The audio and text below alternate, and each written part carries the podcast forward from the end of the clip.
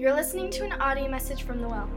a gospel centered church family in Hastings, Nebraska that exists to grow disciples and glorify God. For more information, please visit www.thewellhastings.com. Joshua chapter 9, beginning in verse 1. Follow along with me. As soon as all the kings who were beyond the Jordan, in the hill country and in the lowland, all along the coast of the great sea toward Lebanon, the Hittites, the Amorites, the Canaanites, the Perizzites, the Hivites, and the Jebusites heard of this, and they gathered together as one to fight against Joshua and Israel. But when the inhabitants of Gibeon heard that Joshua had done to Jericho and to Ai, they on their part acted with cunning and went and made ready provisions, took worn out sacks for their donkeys, wineskins, worn out, torn, and mended, with worn out patched sandals on their feet, and worn out clothes. And all their provisions were dry and crumbly. They went to Joshua in the camp at Gilgal and said to him and to the men of Israel, We have come from a distant country, so now make a covenant with us. But the men of Israel said to the Hivites, Perhaps you live among us. How, how can we make a covenant with you? And they said to Joshua, We are your servants. And Joshua said to them, Who are you? Where do you come from? They said to him, From a very distant country your servants have come because of the name of the Lord your God. For we have heard a report of him and all that he did in Egypt and all that he did to the two kings of the Amorites who were beyond the Jordan, to Sihon the king of Heshbon, and to Og king of Bashan, who lived in Ashtaroth. So our elders and all the inhabitants of our country said to us, Take provisions in your hand for the journey and go to meet them, and say to them, We are your servants. Come now, make a covenant with us. Here is our bread. It was still warm when we took it from our houses as our food for the journey on the day we set out to come to you. But now, behold, it is dry and crumbly. These wineskins were new when we filled them, and behold, they have burst. And these garments and sandals of ours are worn out from the very long journey. So the men took some of their provisions, but did not ask counsel from the Lord. Joshua made peace with them and made a covenant with them to let them live. And the leaders of the congregation swore to them. At the end of three days, after they had made a covenant with them, they heard that they were their neighbors and that they lived among them. The people of Israel set out and reached their cities on the third day. Now, their cities were Gibeon, Chephirah, Beeroth, and Kiriath Jearim. The people of Israel did not attack them because the leaders of the congregation had sworn to them by the Lord, the God of Israel. Then all the congregation murmured against the leaders. And all the leaders said to all the congregation, We have sworn to them by the Lord, the God of Israel. Now we may not touch them. This we will do to them. Let them live, lest wrath be upon us, because of the oath that we swore to them. And the leaders said to them, Let them live. So they became cutters of wood and drawers of water for all the congregation, just as the leaders had said of them. Joshua summoned them, and he said to them, Why did you deceive us, saying, We are very far from you when you dwell among us? Now therefore you are cursed, and some of you shall never be anything but servants, cutters of wood, and drawers of water for the house of my God. They answered Joshua, as it was told to your servants for a certainty that the Lord your God had commanded his servant Moses to give you all the land and to destroy all the inhabitants of the land from before you. So we feared greatly for our lives because of you and did this thing. And now behold, we are in your hand. Whatever seems good and right in your sight to do to us, do it. So he did this to them and delivered them out of the hand of the people of Israel, and they did not kill them. But Joshua made them that day cutters of wood and drawers of water for the congregation and for the altar of the Lord this day in the place that he should choose. Father, we do ask a blessing over your word. Lord, help our hearts to be open and receptive to what you would speak to us today, trusting that the words of this book are not just the words of men, but they're the words of men as they were carried along by your very Spirit to write. Therefore, we trust that these are your words So help us to be open and receptive. Lord, we pray that you would remove any spiritual hindrance in our midst. All of the unseen, invisible things in our midst that we cannot see, that would be like barriers that would prevent us from hearing from you, God, please remove those. We trust that that work is something you are more than capable and able of doing because you left the tomb empty that we, we, we sang about today. And so we pray, Father, that you would do that and that you would come and do a work of transformation in our hearts this morning through the preaching of your word. And I pray finally, Father, that you would take the words of my mouth and the motivations and the intentions of my heart and that you would purify them in these moments that I might bring you honor and glory and that what I say would be helpful to your people um, who are gathered here. So pray that, trusting you to do that work. And all God's people said, Amen. You may be seated.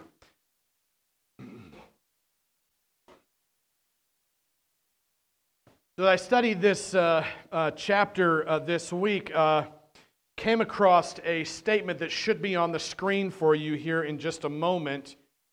Um, commentator and author, um, as he studied through this, uh, makes this statement. He says, There are no spiritual advances, personally or corporately, that will happen without challenge and conflict. And just think about that statement for a minute. No advances spiritually that we're going to make at the personal level or the corporate level um, that are going to be made without some kind of challenge and conflict. The reality is that the, the, the Christian life uh, is about spiritual advancement in a physical world, right?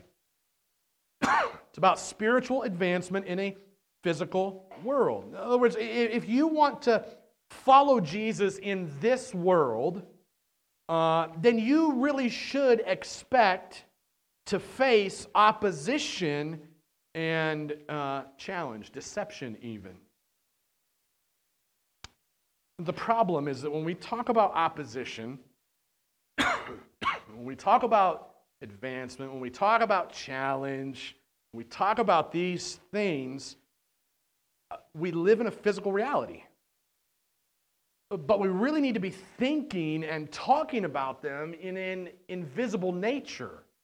And there's just a disconnect for us because we're physical, right? So disconnect happens. Um, I'm going to pick on this, what I picked on last week consumerism. We talked about that. We've been talking about that in some of our mission and vision stuff. Um, consumerism is really uh, one of those invisible enemies. I confronted it quite a bit last week, I think. Uh, you could easily add a bunch of other isms that are invisible as well um, in, in, in, many regards. Uh, materialism, capitalism, right? Nationalism, individualism, Lots of isms you could add to the list. All of those enemies are basically invisible enemies that seek to deceive you and seek to oppose the work of the Word of God in our lives. But the, the question is regardless of which invisible enemy it is that's after you, that has a hold on you, the question is um, how would you even recognize it? It's invisible. How would you realize when you have actually made some sort of an agreement or pact or covenant with some invisible enemy? Okay? So, how would you know if, if you had gotten into bed with some invisible enemy in your life? Graphic way of asking the question the reason I ask that that way is because it begets a certain kind of intimacy that happens between you and that invisible enemy. Intimacy then is what connects you to that enemy, and, and you're so entangled with it that it's hard to even know that you are. So, how would you even know if you are an invisible enemy? About this once you actually realize that you are, when you clearly realize it and you see that for what it is, what are you going to do? Once you recognize, hey man, there's, there's, an invisible enemy that's gotten a hold of me. I've made an agreement with it. I'm, I'm, in bed with this thing and I need to get it dealt with. How, how are you going to deal with it? What are you going to do in those moments? How are you going to resolve the problem? How will you move forward in becoming a Christ follower who, who worships God in spirit and in truth? How will you do battle with an invisible enemy in a world that values visible results? How will you do this? Question. I would suggest um, the story that we see here in Joshua chapter 9 is very helpful in this regard because in this story, what we see, and you may not have caught it, but what we actually see happening in this story in Joshua chapter 9 is an age old conflict. It's an age old conflict between God and Satan. And it's just erupting again between God's people and her enemies. What we see here in this chapter is a very visible portrayal of the Gibeonite deception, right? Gibeonites come and they deceive Israel and her leaders. That story is actually a continuation of an invisible battle between God and Satan that erupted back in the Garden of Eden, if not even previously before that, depending on your theology. And it will continue until the second coming of Christ. That's the two poles at either end. A little bit about Satan. Satan um, is actually not Satan's name. It's just an interesting little concept. If you uh, do the work, um, it's actually a title.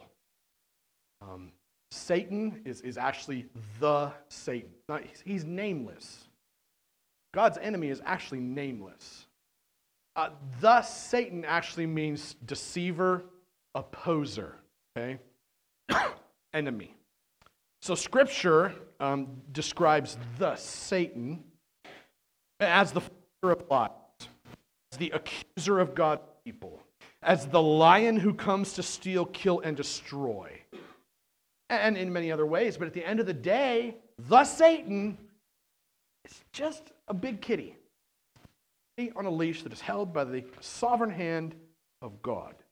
So, so even though uh, this opposer, this accuser, this father of lies, this lion, even though uh, he comes uh, and opposes God's work um, in uh, and through me, he does that in such a way that he tries to chop me down, right? You might have experienced, tries to chop you down like a, a weak little sapling. Uh, the reality is that he is just a tool in the hands of a sovereign God who then uses his own enemy and opposer to simply chop away the deadness in your life so that you can become more of a strong oak tree, right? That's actually the picture theologically of this cosmic battle between God and his enemy that we see uh, erupting in this passage. Think for a minute about the opposition that you face in your life. Think about the things that you have faced. Think about that. Look back at the text, verses 1 through 2. What do we see? We see national opposition, right? There's a national opposition happening here. All the kings of the land have heard about what the Lord was doing in and through the nation of Israel. Agreed? Uh, back in chapter 5, if you look back at chapter 5, you'll notice that those kings' hearts had melted like hot butter, right? Out of their fear. And they just kind of isolated themselves and they were hiding from Israel and Joshua. Their livelihoods were in danger. That's the reality. Their livelihoods were in danger. So, motivated by a very invisible enemy, what did they do? They hid out. What was the invisible enemy of these kings? They had a grip on their soul fear, maybe many other things, but that's one that I noticed right away in the text. They were afraid. That invisible enemy motivated them. So, what do they do now? Kings of the land mount this united national opposition against Israel, right? That's what we see in the first couple of verses. What you see here in the trajectory of the text, the trajectory of the story, is that what begins as maybe one or two enemies early on easily and very quickly multiplies into an overwhelming, outright um, assault that if I was standing there might completely demoralize my heart And isn't that the way it oftentimes happens for us? What begins as something very small winds up multiplying to something huge that just feels like it's going to devastate us. We can't get past this, right? I mean, it, I imagine being in Joshua and Israel's shoes. Can you imagine that? Maybe imagine this in your own context, right? You pick up the phone, which sometimes is scary to do when someone calls. You pick up the phone. Doctor on the phone tells you uh, that what appeared to just be some simple abnormality now is actually a life threatening illness, right? Something that started out very small now is something huge that you can't even see how you're going to get past it. Um, the job you had, the job that you had that was barely paying the bills, uh, lays you off for the holidays. Something that was small, it was an issue, became massive. Not sure how you're going to get past this. A sinful addiction, maybe, keeps knocking on your front door, keeps knocking it down. You finally got that door barricaded, right? Doing everything you can to live in some kind of purity and faithfulness to the Lord. You feel like you got that little thing kicked, and somehow it finds its way in through the side door again, and it brings friends. Something that was hard, but it seemed kind of small, multiplies into this massive opposition that you can't seem to get around. And it's all in the physical realm, right? Fixated on it, can't get past it. You thought that your marriage um, or some other relationship that had uh, uh, gone through this season of difficulty, you, you thought it had finally recovered from that. Um, and then suddenly you realize that underneath everything, it hadn't recovered and it's, it's broken beyond repair. Right? Something that seems small, maybe even gone away, that you kicked its butt, comes back to get you. Like Joshua and Israel, you might see it this way. You might see that you've fought really hard to weather the opposition in, in, in, the, in, in the physical realm with all of your enemies, whatever they may be. And then suddenly, you, it's kind of like you wake up or something, and, and you find out that all of your enemies are united and, and they're coming against you. And, and, and, and you can't get your eyes off of that enemy. It's all you can focus on, right? The broken marriage, the addictions, the, the lack of money, the, the job, whatever it may be, you can't get your eyes off it because whatever it is, it's way too big for anything else to get in and you're locked on that thing, I would reverse that and say that thing is actually locked on you.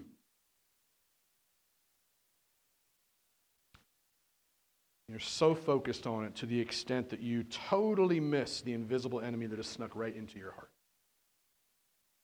Set up shop inside of your heart.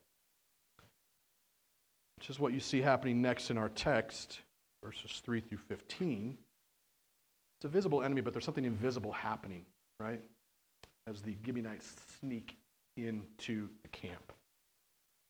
And you think about this, Joshua has just gathered the Israelites in a valley back in chapter 8. He's gathered them in a valley after their victory over Jericho, after their victory over Ai. They've gathered there for this old fashioned praise and worship service, right? And the praise and worship service was complete with a highly visible portrayal of the blessings of the sacrifices for the curse of sin. Altar in the middle, bloodbath, worshiping on either side of that in front of a mountain of destruction and then a mountain that is beautiful and fruitful. It's all visible. Talk about a spiritual high, right? Kind of like youth camp. Gathered in a valley, singing songs. There's a bloody altar in the middle. Next thing that happens, though, in the midst of all that, Fox News or CNN, pick on both sides fairly, or some other variation of some social media outlet broadcasts its message of fear. In case you haven't noticed, all of them seem to do that really well. Broadcast this message of fear regarding the national opposition that is coming down the pipe, right? And you get all up in arms and you run out and you do some things. You see the impossibility of the op- oppression and the opposition that is coming against you. It captures your heart, it, it captures your mind. You can't get away from it. It's all you think about. Now, the corner of your eye, you catch some movement. Right? And you go, what is that? What is that thing? Is that another enemy? You kind of brace yourself maybe for what's coming. You go, oh, it's just kind of some like some worn out issue and nagging me in the back of my mind for a while. In these moments, what happens? Enter the Gibeonites. This invisible enemy, invisible deception. what do you do with this? When you recognize that, what do you do with it? What, do you, what does Joshua and Israel do with it? I mean, look at the Gibeonites for a minute back in your text. Think about them for a moment. What do you see? In the physical realm, what do you see?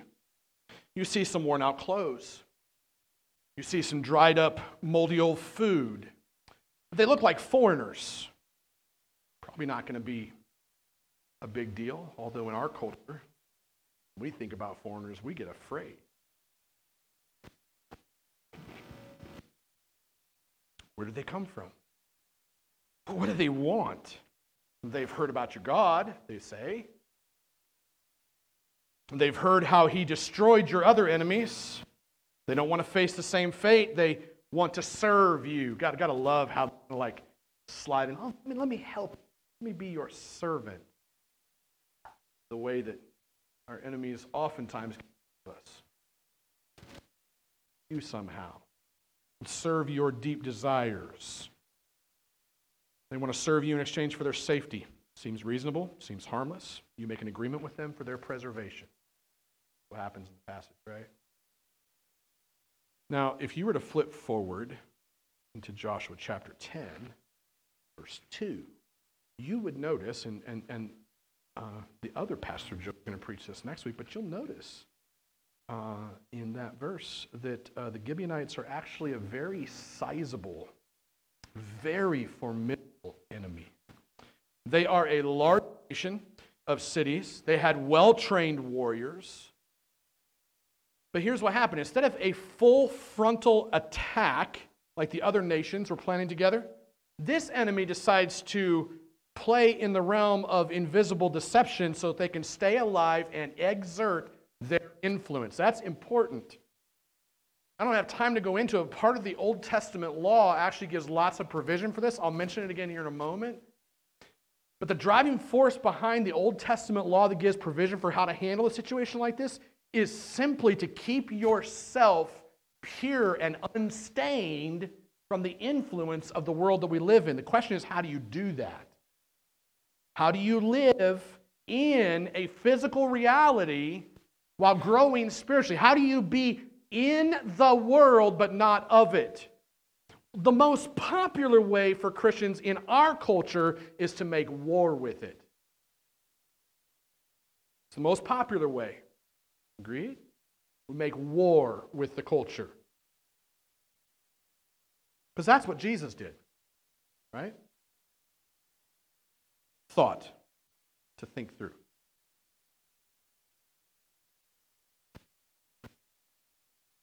Played in the realm of invisible deception to stay alive and exert its influence. Now, historically, again, God did give some instructions for how to relate to their enemies that were distant from them. You can check this out in Deuteronomy 20, verse 10 through 18, and in Numbers 27 through 21. The basic instruction of those two passages put together is this don't pick a fight with them.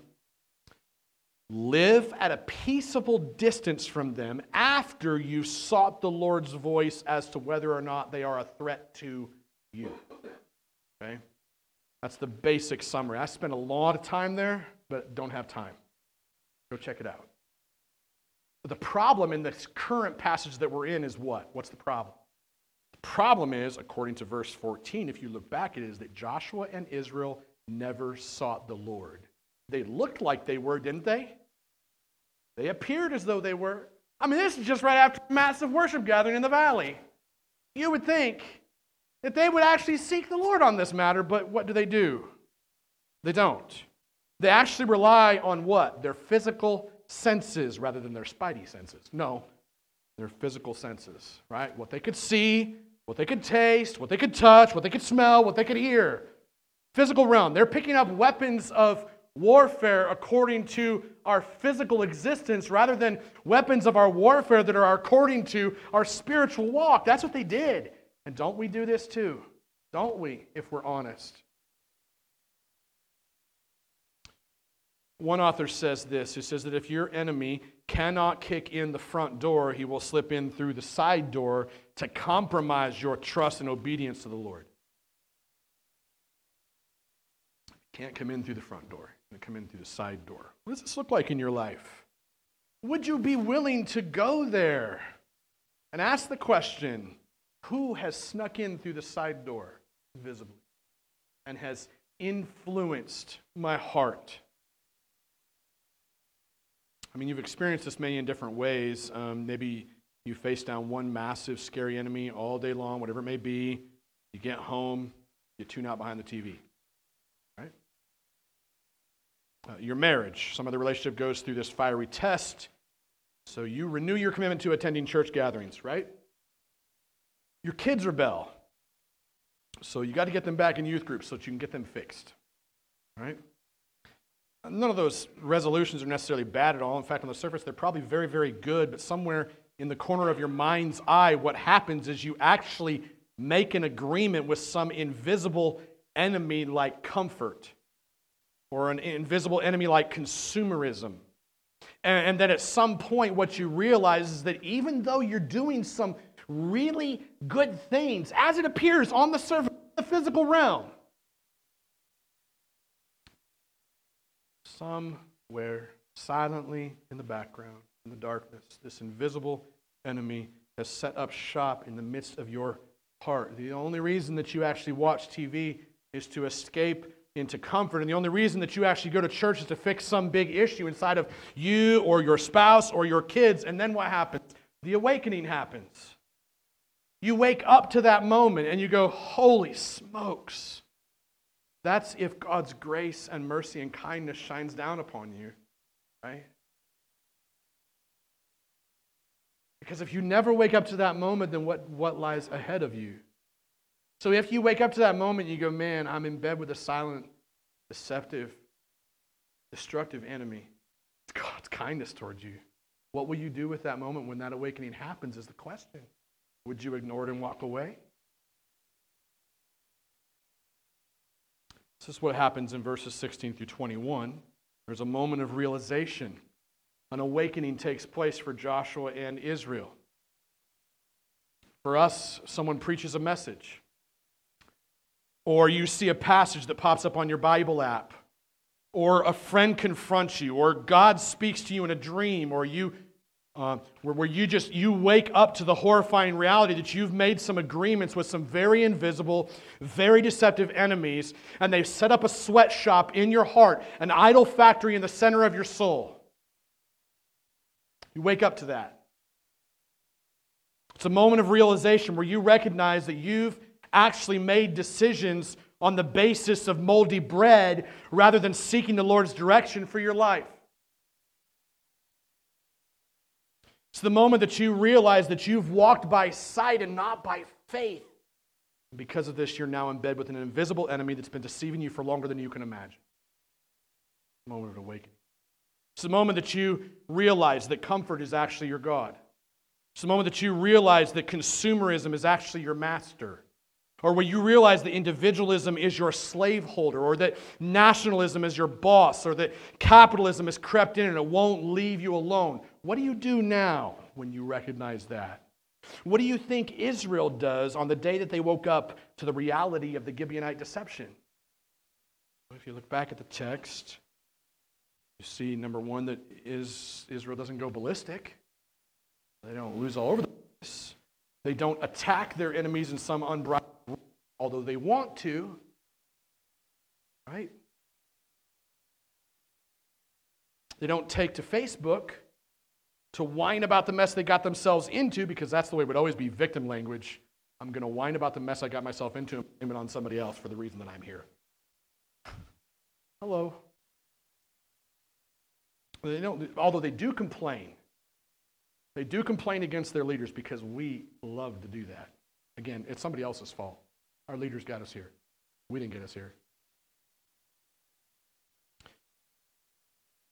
They do whine against their leaders for holding them accountable to their commitments. At the end of the day, Israel and her leaders decide to honor their agreement for the sake of the Lord's honor. So, this is the beginning of the resolution of conflict here. That's the beginning of it.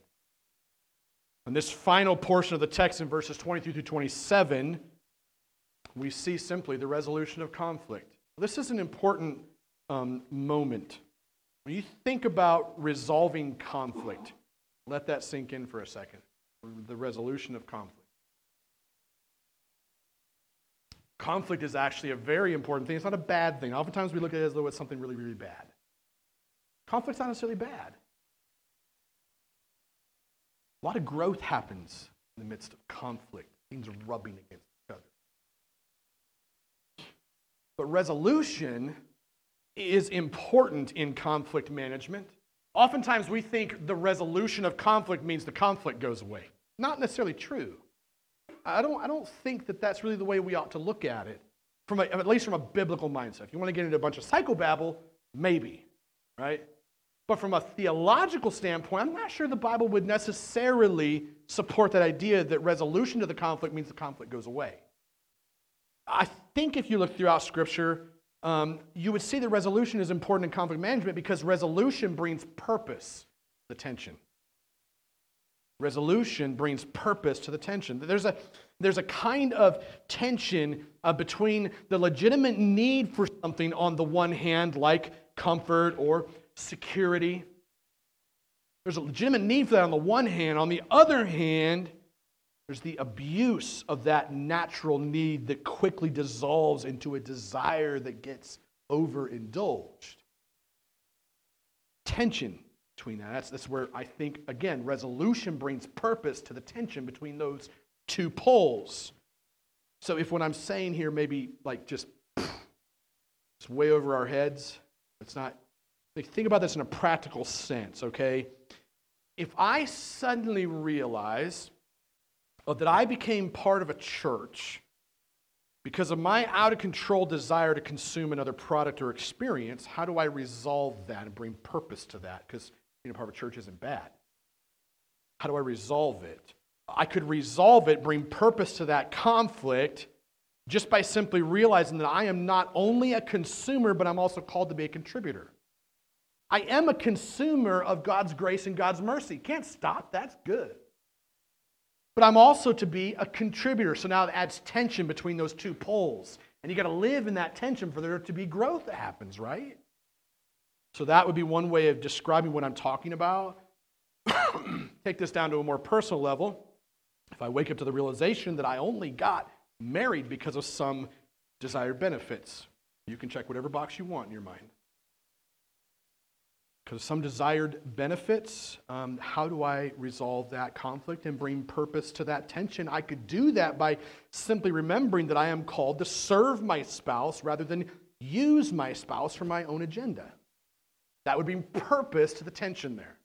So that's what I'm talking about when I say that resolution is important in conflict management because resolution brings purpose to tension. That this is exactly what happens at the end of this story. Now turn your attention back to the story. Joshua confronts the deceptive Gibeonites for their lies, right? And then in this radical turn of events, they entrust their lives to Joshua, whose name means God saves. They entrust their lives to Joshua as their deliverer. In the end of the story, catch this, in the end of the story, God's enemies become the hospitality team in the temple. So I want to I want to spin this into a missional aspect for a moment.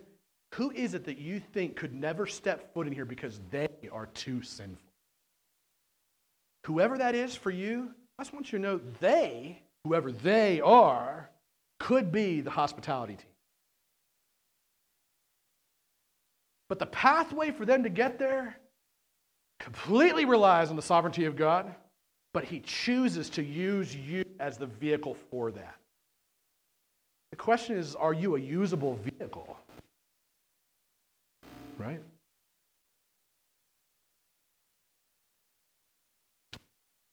The Gibeonites uh, are much like Rahab in this story. lots of connections between this story and Rahab, and I don't have a lot of time to go there. Out of time, way out of time. When you think about this, liars, prostitutes, enemies of God, that's the story. Not really good people in any way. It's formed into worshipful servants of the rescue. Interesting to note this too that the Gibeonites, later on in the, the biblical story, um, they are responsible for the rebuilding of the walls of Jerusalem years later in Nehemiah chapter 7. this is long after the story of Joshua. You go through the entire period of the judges where everybody does what is right in his own sight. Guess where that gets them? We've all been there, right? Long after that, the city is destroyed. The Gibeonites are highly responsible for the rebuilding of that destroyed city. But a miraculous resolution that brings purpose to the tension. The resolution of the conflict of this story, what it does, it reveals God's purpose in shaping all of us into worshipers of Him. That's the point of all of this. I'm going to say it again. The point of all this is making us into worshipers of Him. I want to rail on this again. The songs we sing, that's not worship. All by everything we do is worship. It seemed like, man, thing, Joe, to pick on. Think of the silent enemy that gets a hold of our hearts in the midst of that. We begin to think that songs are our worship, but not everything else. I mean, David is very clear in the Psalms that he worships while reading God's word. Does that, what does that mean? Does that mean he's singing songs? Well, in one regard, yeah, because the Psalms, right?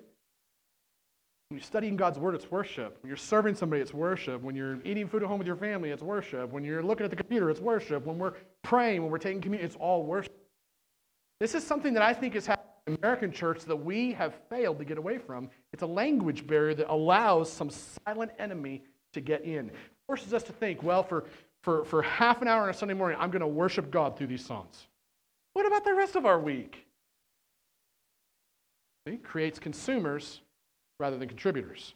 When you begin to understand that the way that you walk through that door in the morning, you are making a contribution to the worship of a church family, changes things, radically changes things. It might seem small, but it's not small. So, purpose of this passage object of our worship. That's really, if you're going to continue to drill down, it's the object of our worship. What do you worship? Who do you worship? See, it's always been about the object of our worship, going all the way back to the beginning in the Garden of Eden, right? It was about the object of Adam and Eve's worship. Back to when the Satan fell from heaven, it was about the object of his worship. Who was the object of Satan's worship? Himself. Keep that thought in your mind for a moment. Come back to Israel. The issue is about Israel's worship. Who are they going to trust? Who are they going to obey? Who's going to be at the center of their lives? By way of application, uh, last week, once again, um, the end of Joshua 8, I hammered away, have continued to hammer away again. An invisible enemy that I believe is absolutely deadly called consumerism. I keep coming back to that word. Probably making some of you really uncomfortable. Tired of hearing it, maybe. Consumerism is an invisible motivation of the heart that moves us into patterns of consuming one product or experience after the next in our uh, quest to, to satisfy a deep hunger or a deep thirst in our souls. This time of the year is a year where that, I believe, that sleeping giant, so to speak, that invisible enemy gets awakened in full force. I mean, I can't tell you how many Black Friday commercials I saw this week. And I'm thinking about, man, what, what, what could I get? Why? Got everything I, got everything I need. I don't need any more guns. I don't really need a new truck. I want one, but I don't need one. Bigger house would be great. You see, you just start thinking about these things. It's so easy, isn't it? Something thirsting and hungering inside of me that gets awakened by this. Now, I referred to consumerism last week as a worship disorder that can only be remedied by coming under the rule of our rescuer at the cross of Calvary. Again, you still may wonder what this has to do with you. You might even be tempted to think that because you're here today, you are obviously exempt from the clutches of consumerism. which makes you better than me, which is okay. But at the same time, you might also wonder what consumerism and the study of Joshua actually have in common. Right? That's the question I would be asking in the audience if I heard a pastor preaching this way. I'd be like, what does consumerism actually have with, to do with Joshua? I don't see the word there. I mean, Joshua appears to be a book on the surface that is centered on Israel's physical conquest of the promised land, right? Be sure that's the narrative of the book. Um, then the question becomes this would you actually do better to apply the narrative of this book to some other visible enemies that we see in our world? That's the common evangelical Christian approach. We're going to apply the narrative of this story, all the physical things we see in our world. You need to be Joshua. Lead your people against all the bad things in this world. Agreed? This is common narrative in the church today. Might I say, think that God might judge the church for taking that stance from this passage and from the book of Joshua? I would be bold enough to say that. Read through the prophets and see the way that God judges, not typically all those nations out there doing all those bad, horrible things, judging his people, church. Okay? So I don't think that we should be talking about how to leverage all of our physical resources, our time, our talent, treasure for the advancement of God's spiritual, highly politicized world. Why would I continue to take aim at something like consumerism when there's tons of other worthwhile enemies in the world around us? I've already kind of given you the answer. Here's another answer to that. Consumerism, while invisible, leaves an absolutely visible path of destruction behind it. A consumerism is similar to a termite in its invisible nature. The effects of consumerism, like the termite, actually, listen, weaken and erode the spiritual lives of believers within a church community, which then weakens the power of that church in that community. Same as in a marriage.